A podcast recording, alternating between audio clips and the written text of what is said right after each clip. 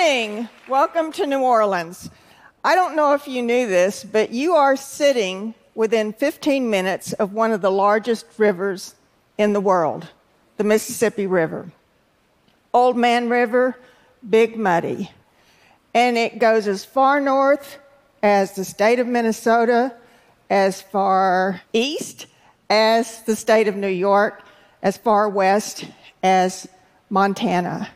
And 100 miles from here, river miles, it empties its fresh water and sediments into the Gulf of Mexico.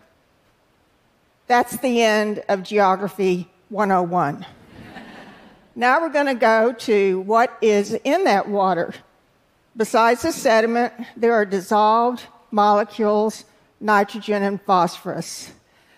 And those, through a biological process, lead to the formation of areas called dead zones.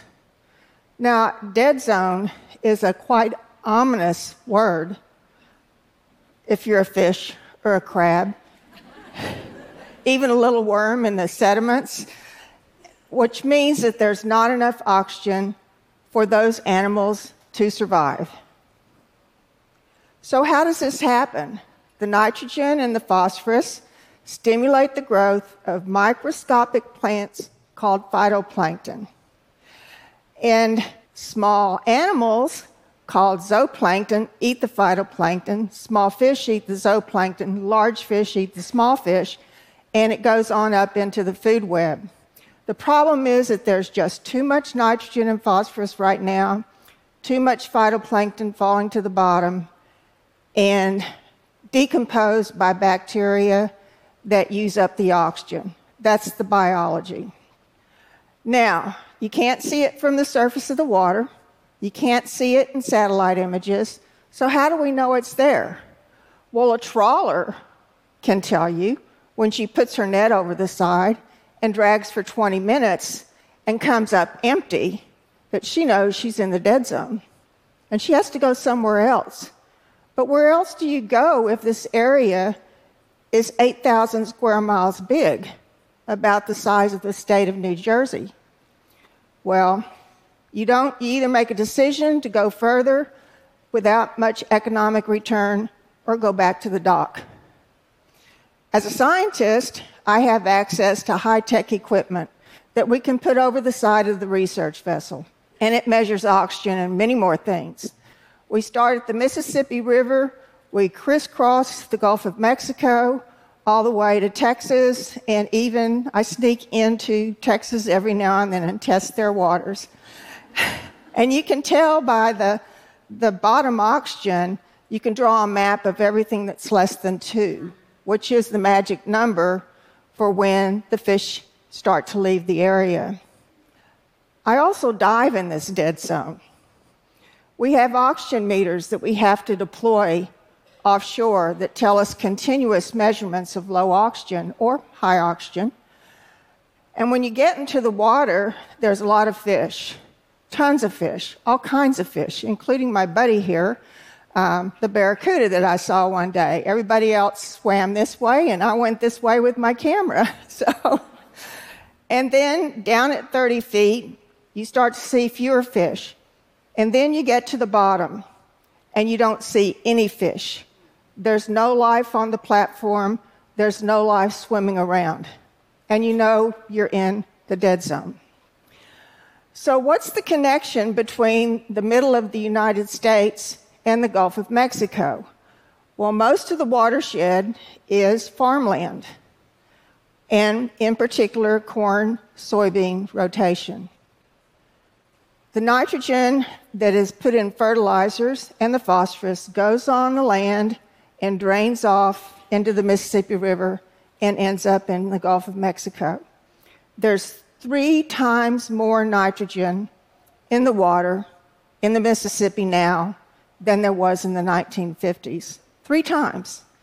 And phosphorus has doubled. And what that means is more phytoplankton and more sinking cells and lower oxygen. This is not a natural feature of the Gulf, it's been caused by human activities. The landscape is not what it used to be. It used to be prairies and forests and um, prairie potholes and duck areas and all kinds of stuff. But not anymore. It's, it's row crops.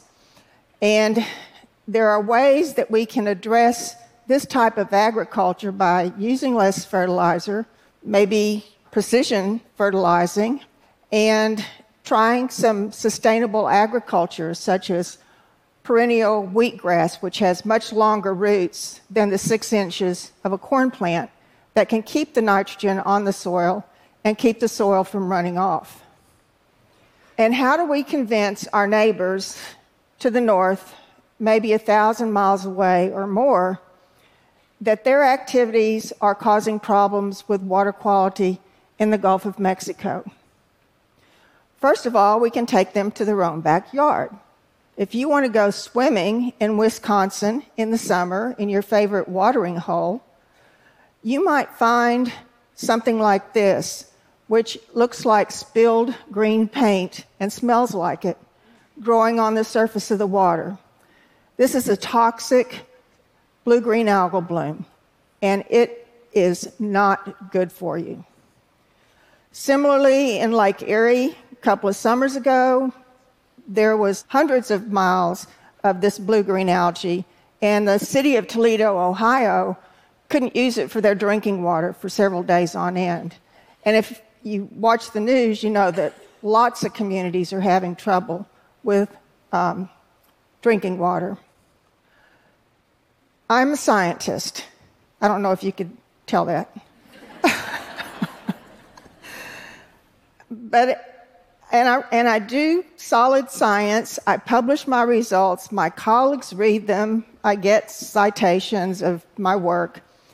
But I truly believe that as a scientist, using mostly federal funds to do the research, I owe it to the public, to agency heads, and congressional people to share my knowledge with them so they can use it hopefully to make better decisions about our environmental policy. Thank you. One of the ways that I was able to do this is I brought in the media. And Joby Warrick from the Washington Post put this picture in an article on the front page Sunday morning, two inches above the fold. That's a big deal. And Senator John Breaux from Louisiana said, Oh my gosh, that's what they think the Gulf of Mexico looks like? And I said, Well, you know, there's the proof. And we've got to do something about it. At the same time, Senator Olympia Snowe from Maine was having trouble with harmful algal blooms in the Gulf of Maine. They joined forces, it was bipartisan.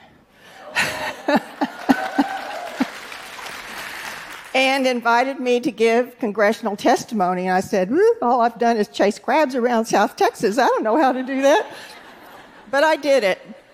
And eventually, the bill passed. And it was called, yeah, yay, it was called the Harmful Algal Bloom and Hypoxia Research and Co- Control Act of 1998. Which is, thank you which is why we call it the Snowe Breaux Bill. So, the other thing is that we had a conference in 2001 that was put on by the National Academy of Sciences that looked at fertilizers, nitrogen, and poor water quality. Our plenary speaker was the former governor of the state of New Jersey. And she, in no there was no um, thinking she wasn't serious when she peered at the audience, and I thought, surely she's looking at me. You know, I'm really tired of this thing being called New Jersey. Pick another state, any state. I just don't want to hear it anymore. But she was able to move the action plan across President George, George H.W. Bush's desk so that we had environmental goals and that we were working to solve them. The Midwest does not feed the world. It feeds a lot of chickens, hogs, cattle, and it generates ethanol to put into our gasoline, which is regulated by federal policy. We can do better than this.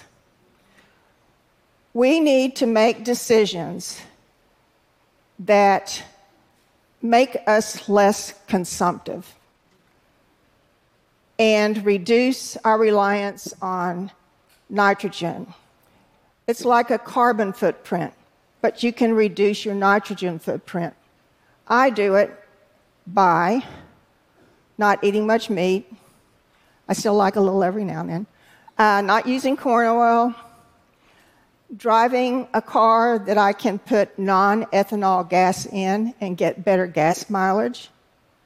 Just things like that that can make a difference. So I'm challenging not just you, but I challenge a lot of people, especially in the Midwest. Think about how you're treating your land and how you can make a difference. So, my steps are very small steps. To change the type of agriculture in the US is going to be many big steps.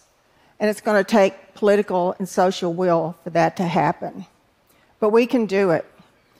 I strongly believe we can translate the science, bridge it to policy, and make a difference in our environment.